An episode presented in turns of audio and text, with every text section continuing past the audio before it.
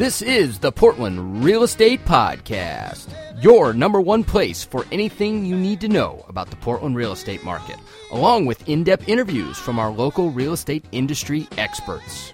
Now, without further ado, here are our hosts Tucker Merrihew from TTM Development Company and Steve Nassar from Premier Property Group.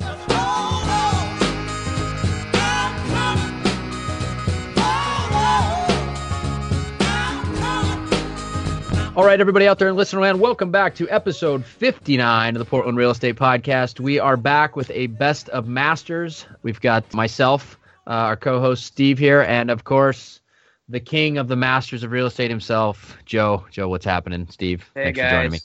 what's happening? Hey. good to be back. Welcome back, Joe. I was kind of jabbing at you here off the air. You've been kind of a little bit more quiet with your campaigns on Facebook. What do you got cooking these days? Are you doing joke of the day or week or month or find Waldo or anything like that? No, no, you know, I had the corny jokes that I was doing up till Christmas. I think we're all waiting for Christmas to get here and get over with, and uh, so I sort of stopped with the corny jokes.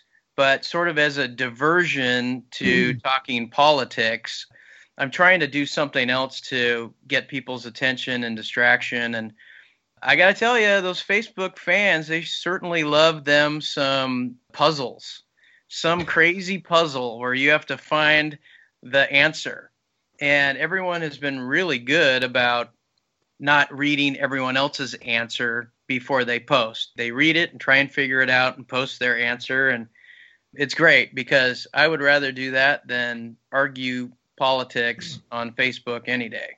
I'm about to go on a, a clean out my friend group and just like it's been long enough now. Like I granted people leeway and I don't care which side it is, but like we're far enough along now. I just don't want to see that shit anymore, man. Just just stop already, you know? Yeah. I'm with you. Yeah. Th- Has there been politics on Facebook? I hadn't noticed. I didn't quite get that memo. Yeah. So you're talking the puzzles like where it says Joe has three apples, Bob has 10 apples. Together they have 30, 57 apples and blah, blah, blah. How many does Dan have or something like that? Right. Yeah, Yeah. exactly. You know, an interesting factoid. Do you guys remember like years ago before Google and there used to actually be meaningful trivia out there? You remember Yeah. like in the old days, like the radio station would be like, and the trivia question of the day is who did this or which president did this? And people would call in with guesses. You ever notice that doesn't exist anymore? Probably for good because reason, of right? Google. Yeah, because Right, of Google. exactly. So, like with contests, they have to be more creative. That it's not something that's so easily to find online. It's kind of interesting, but anyways, we can probably get into the show. We can. We've got uh we got some interesting topics this this month, that's for sure.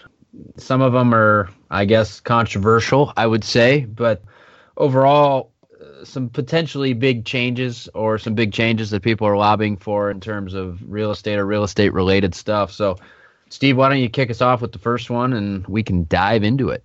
Yeah, so we're going to talk about four different things today. The first three are mildly depressing for the real estate industry, mildly to moderately to maybe hugely, but nonetheless, they affect us all, and they were big topics on Masters. And so hang on, folks, for that. And we're going to try to close you out with at least a semi fun one. The first one is about the new, they're calling it rent control. It's technically not rent control, I don't think, because rent control says you can't raise your rents more than X. This lets you, you just have to pay a moving cost if they decide to vacate. But it's definitely a big step in the direction of rent control. I don't have the exact terms here in front of me, but I'm familiar with it enough to know some of the basics. So basically, it's based on the size of the property, and I think it was based on bedroom count. So if it's a studio, it's X amount moving cost. If it's a one bedroom, two bedroom, I think it might have capped out there. It ranges from a couple thousand to almost like five thousand dollars. And this has passed. This is official. It not only is official, but I think I read it retros back. So people who are have given 30 days notice a week ago are affected by it or a week from when it went into effect anyway. Obviously now. So if you raise rent more than 10% in a 12 month consecutive calendar period and they choose to move out, you have to pay them damages for moving costs based on the size of the property. obviously the devil's in the details, like a lot of legislature and a lot of things in general. But you know, some of the things that were concerning to a lot of people was the fact and Billy Grippo posted this by the way. And oh, on another by the way, this was on February 2nd at 8:33 p.m. There was probably more comments than I've ever seen. You don't see it at first cuz it says 46 comments here, but when you actually go through this thread and you click on some of the links that are like view more replies, all of a sudden like 30 more comments will pop down on on those and there's a whole slew of those. I would venture there's easily north of 100 comments, maybe even closer to 150 in here. I spent a good chunk of time early this morning kind of preparing for the show, just kind of refreshing myself on some of the things people were saying. Great people that were very informed. You know, there was a, some arguments mostly against this because obviously this is a real estate Facebook group, but there was a few pro it that were coming from realtors and it was interesting to get their take on things. Billy Grippo had some great comments as well. But one of the, a couple of the concerning things is, first of all, if my house is in Portland and Tucker wants to move into it, and I'm like, hey, Tucker, you know, I don't need my house for the next year or two. I'm, I'm going to do something different. And then I, I move you in it and I put you on a one year lease. And I decide after the one year lease that I want to move into the house. That is a no cause eviction, and that triggers this legislature. And the argument being Tucker did not do anything wrong. He was in that lease, even though it was a contract and it was stipulated up front hey, you are going to live in my house for a year per this lease. According to this legislature, that is viewed no differently than if you were month to month with no preset, hey, you're in it for this amount of time. So, being that Tucker didn't do anything bad in this situation, he didn't not pay rent, or he didn't damage the property or do something that would be deemed cause now when i want the property back i have to pay his moving costs. That's a that's a big deal. That's a big deal and that's definitely i think something that is concerning to a lot of people. There was a few other things but i'll let you guys chat about it. I know you know a, a pretty good amount about this tucker. What do you know? I think you hit some of the more important points for sure. One of the other things that was important to note is that they said that you were exempt if you only owned one property. So they they wanted to play nice with the ma and pa landlords, so they call them. But to me, you know, that's kind of a open door for interpretation. You know, what constitutes owning one property, right? I mean, a lot of investors they own different properties in different LLCs, and how are you going to be able to determine that one individual has ownership in all these LLCs that maybe own multiple properties? So I think there's ways around it potentially that government didn't think about, which isn't all that surprising.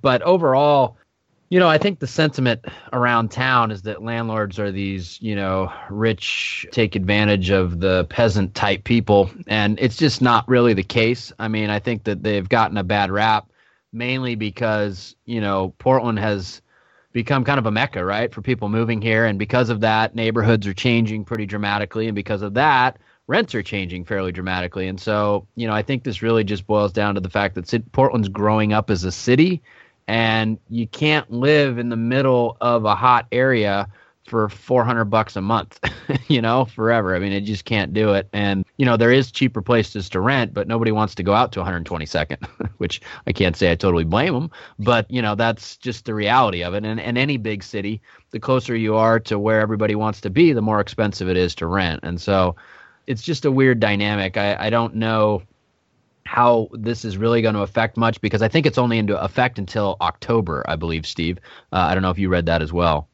Yeah, I did. I did. So it's part of the housing crisis that they passed. Am I saying that was a housing crisis? Or? Yeah, that's what they that's what they considered it for Portland's yeah. housing crisis. Yeah, so the mayor, you know, filed temporary housing crisis and it expires in October and as part of this, this is pegged in it. Now, a lot of people think it's going to continue beyond that, but I want to read here a couple other things that I think our listeners should know about this. This is coming straight from Billy Grippo in this thread, buried in there pretty deep. An agent who I won't mention by name came out and said that he was at the hearing promoting this ordinance and there was a lot of agents there was a lot of back and forth with people and him, and it, it wasn't all positive. But here, Billy Grippo kind of said, "Look, this is the unintended consequences that this creates. If a landlord wants to sell his or her place and get out of the rental business, retire, or whatever, the landlord pays the relocation fine." Okay, so there's one bad scenario that you wouldn't think is fair, right? If the landlord wants to move into their rental, and that was the scenario I threw at you, Tucker, right? Mm-hmm. The landlord pays the relate the relocation fine. If the landlord wants to move their parents or their children into their rental, the landlord pays a relocation fine. If the landlord wants to remodel or has to remodel, the landlord pays the relocation fine. So, what you have here is there's a lot of scenarios that are pretty innocent. It's your property, it's your right to go in there and do what you want to do, yet this penalty is now invoked. And I read here just now it ranges from $2,900 to about $5,000. So, it's no joke. It's a steep, steep penalty. You're quiet over there, Joe. What do you know? Oh, I was just listening to the show. I'm thinking, wow, this is great stuff. Very Uh, informative. You know, I don't have many details to talk about it, but you know, we, we have three main bullet points on topics and then our last topic, but three of them, this one being rent control, we have energy efficiency against sellers, and then we have tax breaks, not writing off your MI. Those are our, our topics. What I don't like is somebody in one of the comments said, Hey, you know what? There's too much government involved here. And I totally believe that. I think that these are trying to get passed and it's it's not perfected yet. They have so much stuff included. And I also think there's a little bit of Robin Hood going on here. Hey, the tenants are getting screwed and the landlords are getting rich and they're raising the rents and let's take from the rich and give to the poor. So what it is is if you go beyond 10%, you have to pay their move out fees if they choose to move out. I think that's it. So what do they do? Tucker said they raise it 9.99%. You know, and then there's a thing in the internet called false news. Well, if you want someone out of your house, you figure out a false cause. You come up with a cause. So it's not a no cause eviction. You just have to figure out one that might work. So there are ways around it, but as it's written, it's not good for the landlords. It's not good for future investors or realtors or homeowners. And if you look at this, people who are, you know, trying to get that deluxe apartment in the sky by the American dream and having rentals, I mean, when they sell the damn thing, they're going to have to pay capital gains anyway, unless they keep it in there and do an exchange. But when do you stop giving? And I'm a little tired of the government involved saying, hey, you need to do this and it's against you. Oh, and by the way, we're going to tie it to a real estate transaction because God knows real estate transactions are so easy right now. We're going to do some of these other things. It's just it's just too much. And you know what I'd like to do is you know for rent control, I mean these people that are passionate about it, how about we say, "Hey, you know what? we're just not going to pay you guys salaries anymore for this year, and we're going to put it towards subsidizing rent so people can afford housing. What do you think about that? I'm sure these lawmakers wouldn't be stoked someone dictating that, just as people who had this idea of getting rentals and making passive income that way, they don't want to be regulated with all of this stuff. So I'm not a fan of rent control. Yeah. So, couple, yeah, a couple other things along those lines, Joe. First of all, I mean, as I've seen legislature after legislature, and, and we've talked a lot on the show about Portland, and I think your exact words have been they've lost their mind. You've said that a yeah, few times, I've, Tucker. I've said that a few times too. Yeah. but as you watch this, I mean, you have to ask yourself, in all honesty, who wants to be a landlord in Portland? It is just getting uglier and uglier. And it is a real question. And it's one that I think we are seeing and hearing people no longer want to be a part of. And so, what your concern is, and some of the other unintended consequences of a bill like this, is all those landlords out there putting their houses on the market and selling them and they're purchased by owner occupied people. So what do you have now? Less rental stock which obviously hurts tenants. You also wonder if the security deposits are now going to go up. Some portion you know in the past you always had cleaning deposit non-refundable or some kind of non-refundable portion and then a refundable portion. Well obviously it'd have to be the non-refundable portion but if a thousand was good before maybe it's 3000 now just so they can hedge themselves in case they ever need to kick them out kick them out under these what would be a no cause eviction but as i read before through billy grippo's statement there's a lot of legitimate no cause evictions the other thing that's interesting about this is as you read through it is landlords who kept rents down over the years are the ones being punished the most. Isn't that nuts? The, Yeah. the and we all know these guys. In years Hey, I'm, past, I'm was one young- of them. I, I'm one of, I've got a I've got a rental right down the street from the office here, and you know I haven't raised rent on them since 2007 when they moved in, right? And so they have a hell of a deal. You know they've been good tenants, and I'm not you know gonna screw them in any way. But at the same time, if I raise rent more than 150 bucks over the next year, then I'm subject to this, right? Like Yeah. that's not right. So you're renting a, a detached for fifteen hundred bucks there by your office? Yeah. Wow. Wow. Yeah. That's my point. And I remember when I was in my early 20s, I had a suite set up like this where a landlord, you know, rented me and it was pretty inexpensive. It was clearly below market rent and they did it for a while and I was a good tenant for them. And but nobody's going to do that anymore. We're being forced into a situation where landlords have to make regular rent increases. Not the 9.99, that's not what I'm saying, but they have to keep their rent increasing and at market they can't get complacent with a tenant and go, "Hey, you've been a good tenant. I'm not going to increase it. I'm not going to increase it," because then they can never ever make a large increase. Exactly. Is, I mean, the I- you have to plan ahead now to continually raise rent on every new cycle because if you don't, then you get caught behind the eight ball and we get in a position Exactly. we want to be in. So yeah, it's- and suddenly if you're in a bad spot and you're like, "Whoa, you know this this happened or this happened," or you know, all of a sudden you can't just go change the rent on them dramatically to you know. By the way, I'm talking about back to fair. I'm not talking about you know egregious rent. I'm talking about hey, you've been 500 bucks below market rent, but you know things have changed in my situation. I need to get back close to market rent. You now have you're facing these penalties unless you slowly do that. So there's an argument just to to be regularly raising the rent so that you're never subject to this. That said, I mean, I will say I see some of the benefits of this. I do get some of the logic behind it. Rob Levy had a great comment. I'll have to find it, but he basically said, "Look, let's not all get bent out of shape here." It was either on this one or another one. Let's not get bent out of shape. I mean, the average landlord out there isn't going to have a nightmare situation upon them. 10% is a lot. So, you know, the average rental, if it's 2000 2500 if you're not behind the eight ball already, like you are, Tucker, right, right. you still have a lot of lee- leeway there. And, you know, it does help some of these people who've been in unfortunate situations where they're caught blindsided. Even though the 90 day requirement to give notice, you'd think helped a lot with that as well. But now you got to give them 90 days. And if there's a cause, you got to help with their moving costs. So I see some of the good in it. There's definitely some unintended consequences where I think it encroaches on the rights of homeowners who should have plenty of rights themselves. I mean, they actually saved up, bought a house, have an investment, and it's a shame that this is being thrust upon them in, the manner it is. Yeah, I agree. And I think it's just a really it just comes down to it's one more thing, right? It's just been like an onslaught. And I feel like right now the market's hot, right? So it's like everybody's got this onslaught of ideas to help out the less fortunate. Well, what happens when the market gets cool again, right? Now you got all this shit that got put into place when the market was hot, and now we still have to deal with it potentially when the market cools. And inevitably it will cool. I mean, remember last time it cooled, they had to give people money to buy houses, right? Like Yeah. imagine even getting back to sort of like that. And then you have all these things on top of it. It could be a real tough position and they'd have to reverse a lot of legislation potentially. But I think we made a lot of good points on that one. Maybe let's let's jump on to the next of the uh, the negative topics here that we're we're having to navigate as real estate professionals.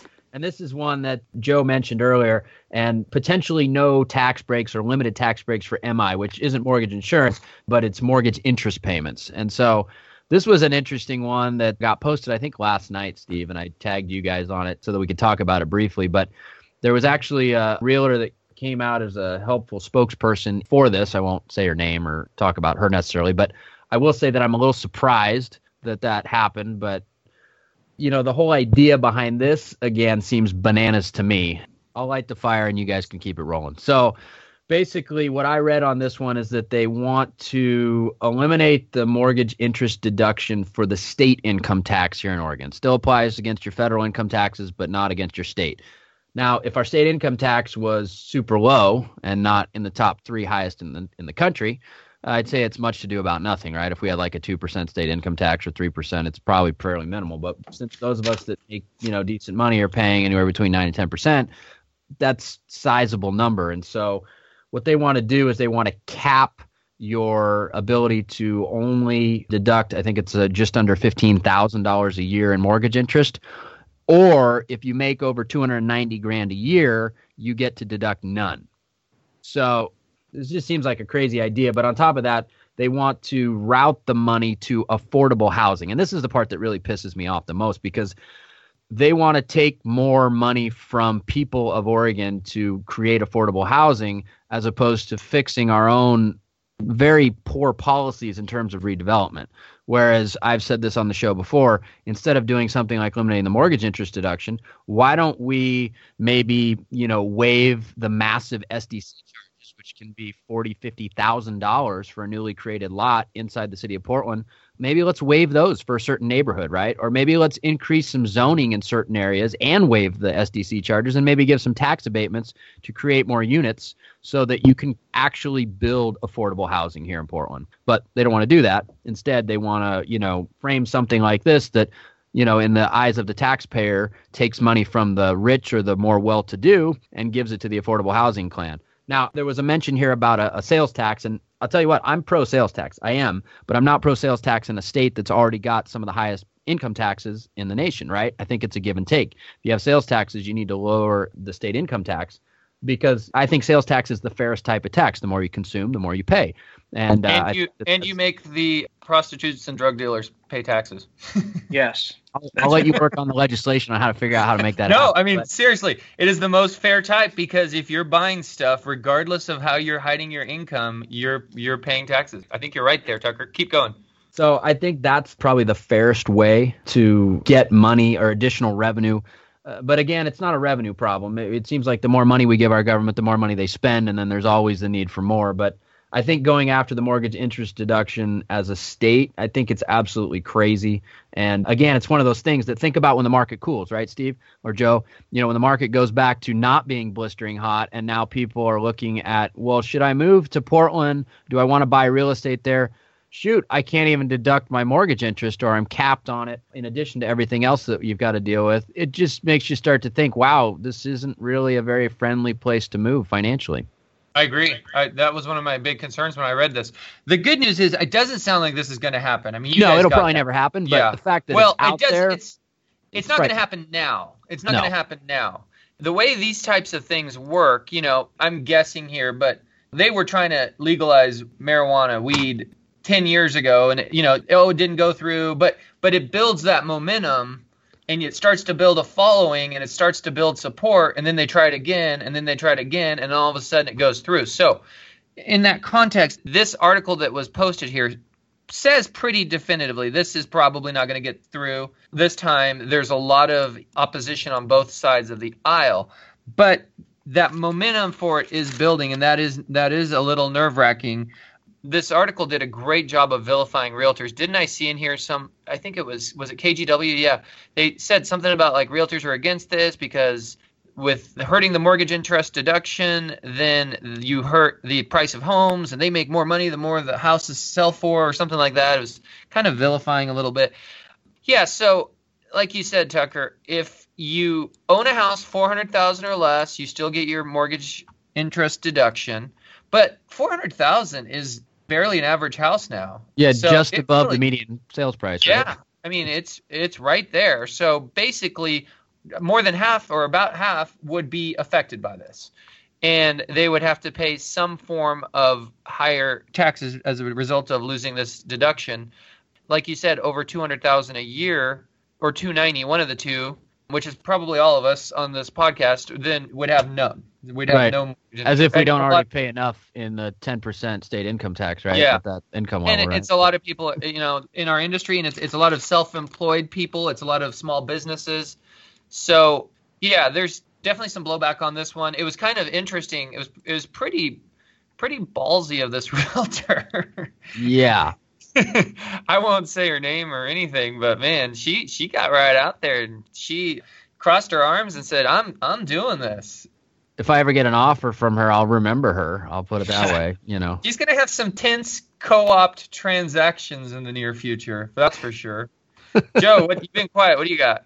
Oh, you know, it's it's more of the same. It's the Robin Hood theory. You know, uh, we're going to take from those and penalize those who have houses to take their money and and subsidize affordable housing programs. You know, the they're licking their chops because they estimated what they call a hundred million a year windfall in tax payments that that they would get. But if you dissect this thing, you know, it would limit it to, you know, writing off 15,000, so that would be approximately a $400,000 home. And it changes a little if your family combined income makes 200,000 a year, but if you make 290 a year, you don't write off anything. And if you have a vacation property, you don't write off anything. So I get it. I mean, I support homeless and affordable housing and I do all that stuff, but you know, they're looking at, hey, we got to get money to focus on this. And it seems like they always make the wrong answer and they always tie it to homes or real estate transactions. And it just gets old. I, I think they could better utilize something. And yeah, there's the argument of a state tax, and you know, tourism is is such a big revenue maker for Portland.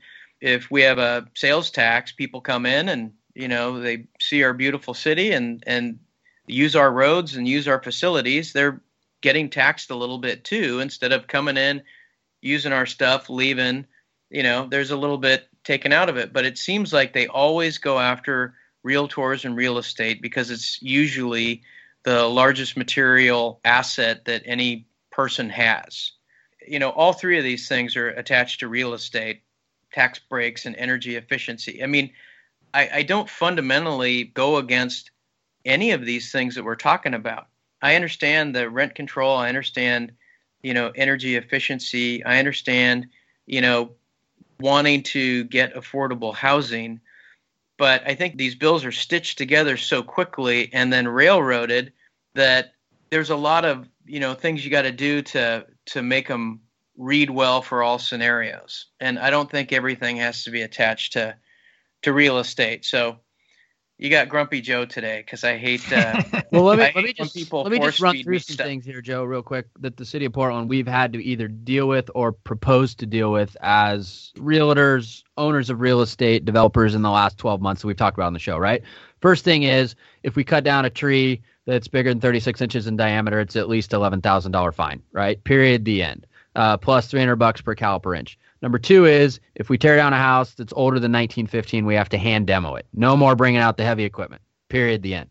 Number three is now if we want somebody to move out of a house that we rent, and even though the lease expired, it's a no cause eviction, we have to pay upwards of $4,500 to move them out. Number four is potentially we don't get any more tax breaks on our mortgage or our mortgage interest, depending on how much we make and um, you know how much uh, our our mortgage interest is.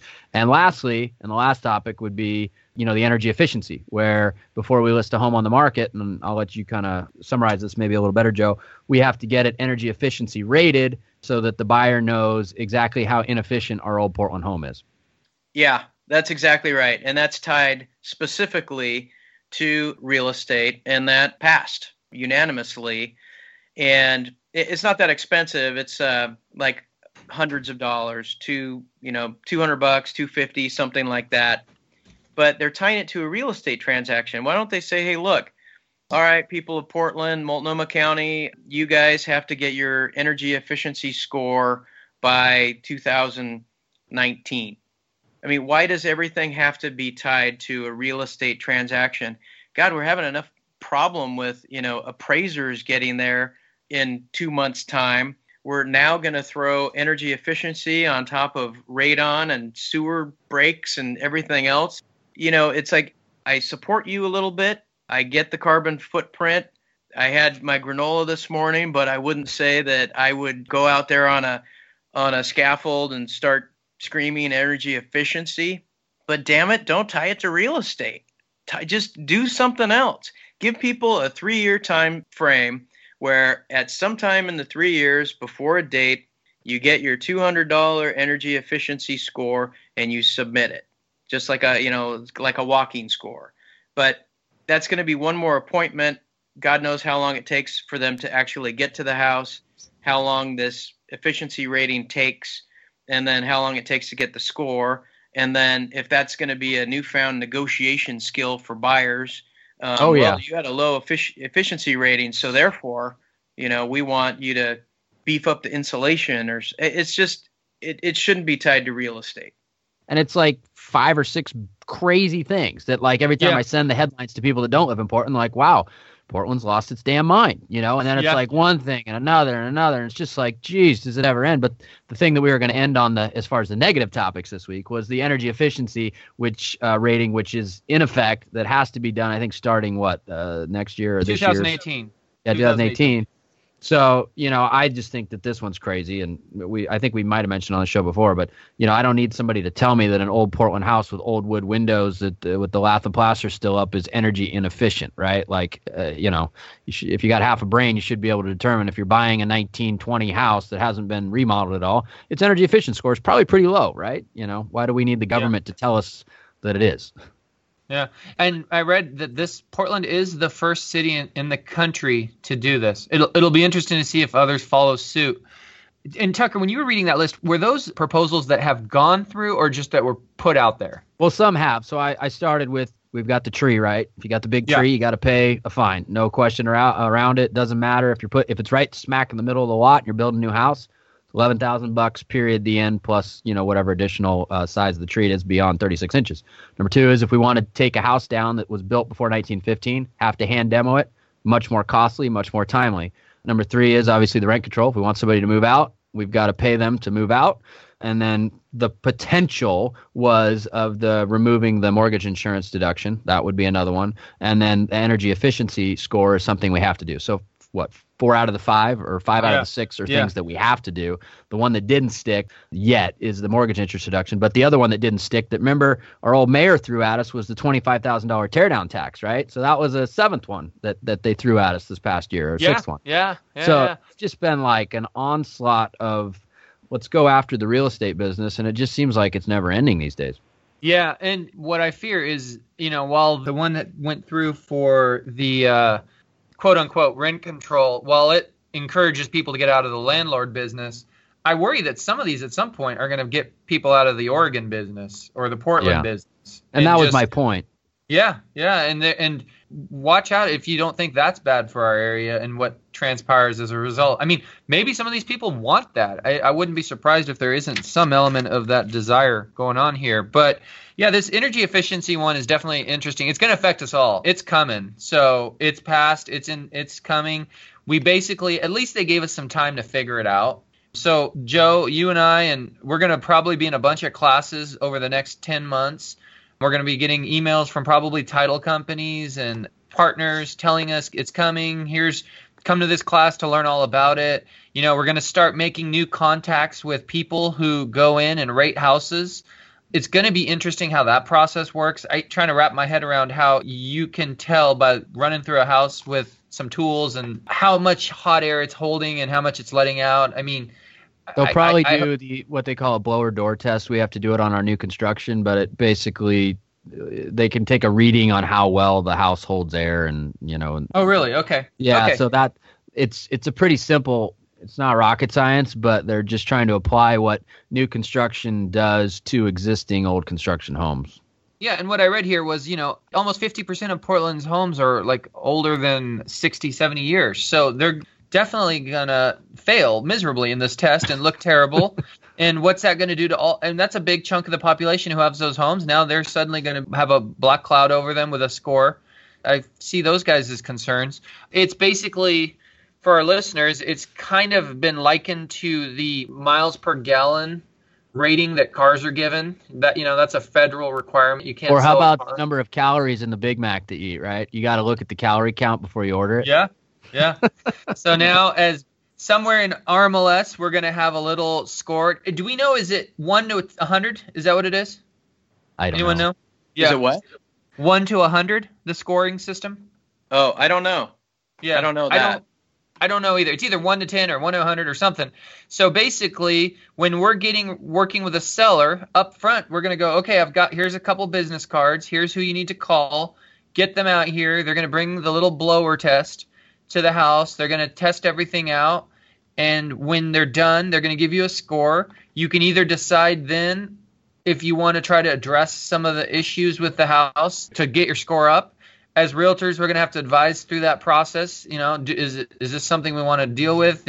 I'm guessing the people who do the blower tests and that process have recommendations and probably some upselling providers, service providers, or something that they can do and then we load them into RMLS and we take them on the market. And anyone who's looking for homes is going to see, you know, that little score on that house, kind of like a walk score, probably would be another way to explain it.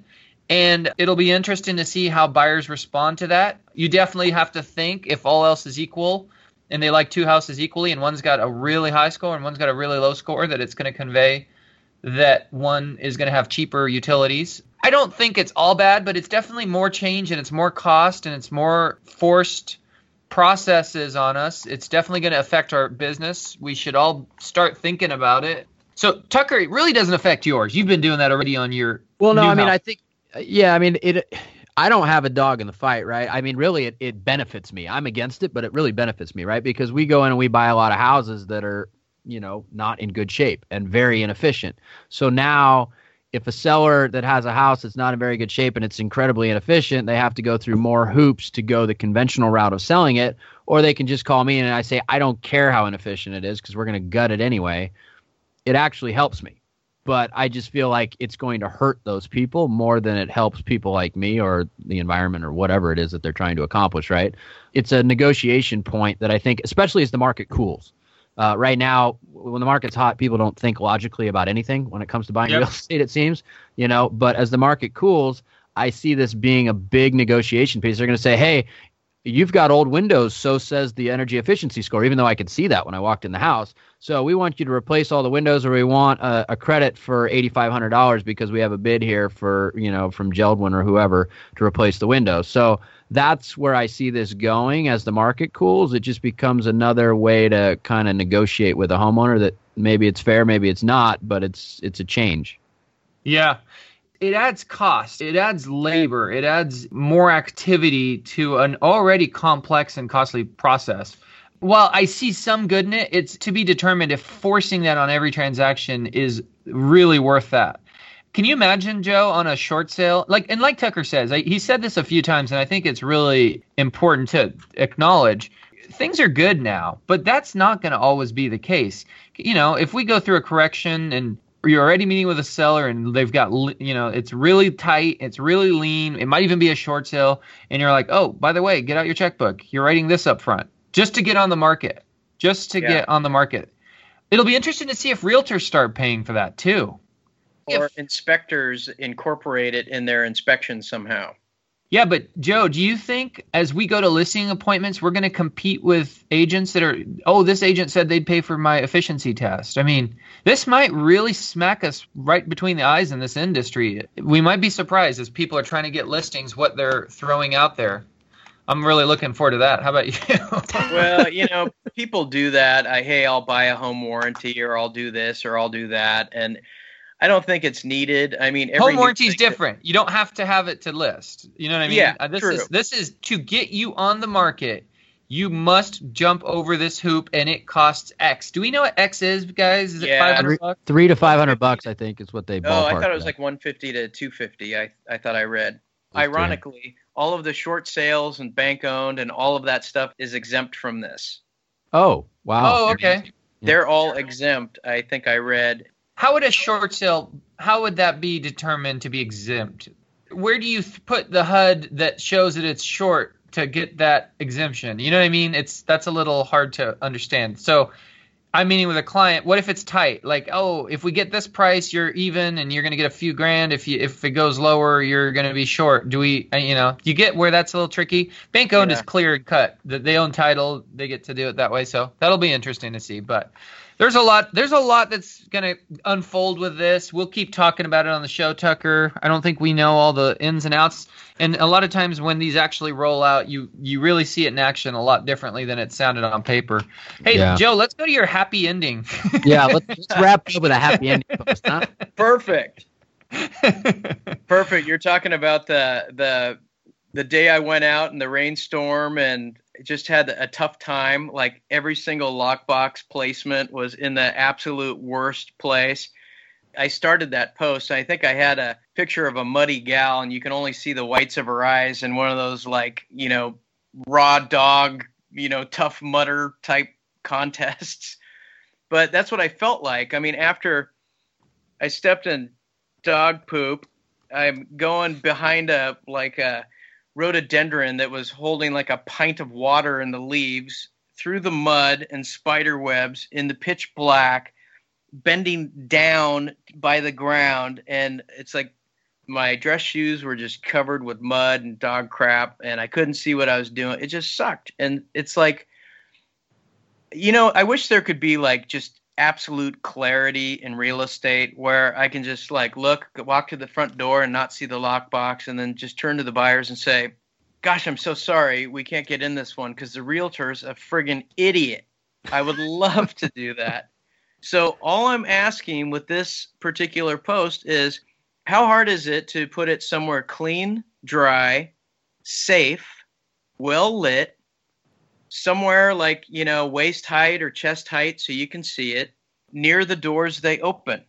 It's not a, a horrible thing. But when you put a lockbox like on the back door where the key fits the front door and you have to shimmy through this fence that hasn't opened in like five years to get to it and it's just it's my pet peeve and i found this thing called a box belt it's this strap and it'll go around a four by four pillar and cinch up like really tight. Or it can go as wide as 36 inches wide and it can go around a round pillar a square pillar. You just basically cinch it up kind of like a motorcycle strap. And the only rub on that that I've ever heard is, well, someone could cut that strap. Well, they also have these cables that you can put around it too. So not only can you cinch it up exactly where you want it, it'll never move. If you're particularly worried about safety, you can put this, you know, sort of a bicycle cable like type thing and clip that into the shackle and and you're good to go. But it's like I throw a pair of boots in my car now because I never know what I'm going to get. I could be in Portland in the city and still have to walk through like bark dust and mud to get to the stinking lockbox. Steve, where's the worst place you've ever put a lockbox? Put one? yeah. Oh no, I would no, I don't do that. I'm nice. I sleep well at night. I one time put one on a railing by the front door of a house over in Burlingame in Southwest Portland, and it ghostly disappeared. Like somebody ground it off or something. We never did find it. I think I talked about on the show. No, we put them in very visible places. I mean, position A is the front doorknob. Come on, people. It's there for a reason. Like it's what you turn to get into the house. So they're going there anyway. Let's let's put it right there in their sights if you're not going to put it there, then gosh, the closer to there, the better. Now, if entry is a separate door or a different door, then you need to say that in the private comments and you need to say where the lockbox is. If you deviate from a normal location, and let's define normal the front door, the doorknob, within a few feet of the doorknob, invisible sight if that is not where it is, there needs to be comments about those people. There needs to be there's a couple different places you can put it. Private comments is great because you can write as much as you need to. There's also that little section where it says RMLS lockbox and you check, you know, a, a few different options. But more communication is better. I'll tell you the worst place that there ever was one on someone else's listing I went to was Roger Pollock's foreclosed mansion in Dunthorpe. Anyone else that saw that? I forget the street it was on. We all know it, and I, it spaced my mind right now. But it's a well-known property. It went into foreclosure. It was on the market for a while. Actually, the the guy that you came and met me with in Dunthorpe, he uh-huh. wanted to see it. Yep. He was interested in it. He was kind of looking to do something different, Tucker. And so I set up a showing. I meet him at the house. I never found it. Never found it. oh, we wow. looked. I mean, this is this was obviously a, a large estate property. We looked everywhere. I walked around the back. It was embarrassing. It was really embarrassing. I mean, I was with a you know a guy looking at a three million dollar lockbox, and I'm trying to I'm trying to make out that I'm not an idiot and don't know what I'm doing. and it just made me look so unprofessional. We did not get into the house. One of my other buyer's agents, you know, it was a foreclosure agent, you know, probably your worst target audience for this type of behavior. And by the way, at that showing, I called her. She was out of area, I think, too. I called her, I texted her, I emailed her, no response. You know, a couple days later on Tuesday, we get an email back with some arbitrary, crazy location that you would never think to look, like behind a gate, out of sight. I never did go finally see it, but my buyer's agent said, yeah, it was there, but it was nowhere in the comments. Nowhere. It was so frustrating.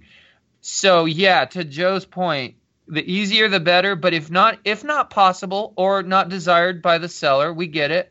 Be detailed in telling us where it is. It's not an Easter egg hunt, folks yeah, exactly. And that's a good way to wrap it up right there. Or an obstacle course. yeah, or an obstacle course, or a tough mudder for that matter, right?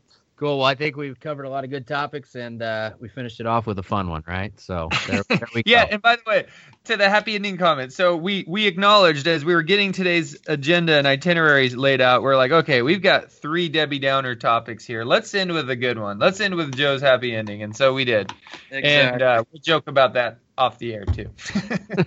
cool. All right. Well, hey, that wraps up episode 59, everybody. We'll be back uh, either next week or the week after with another great show. But uh, until then, Joe, thanks for joining us again. Steve, good seeing you. you. And uh, we'll see all you guys out there and listening on the next one.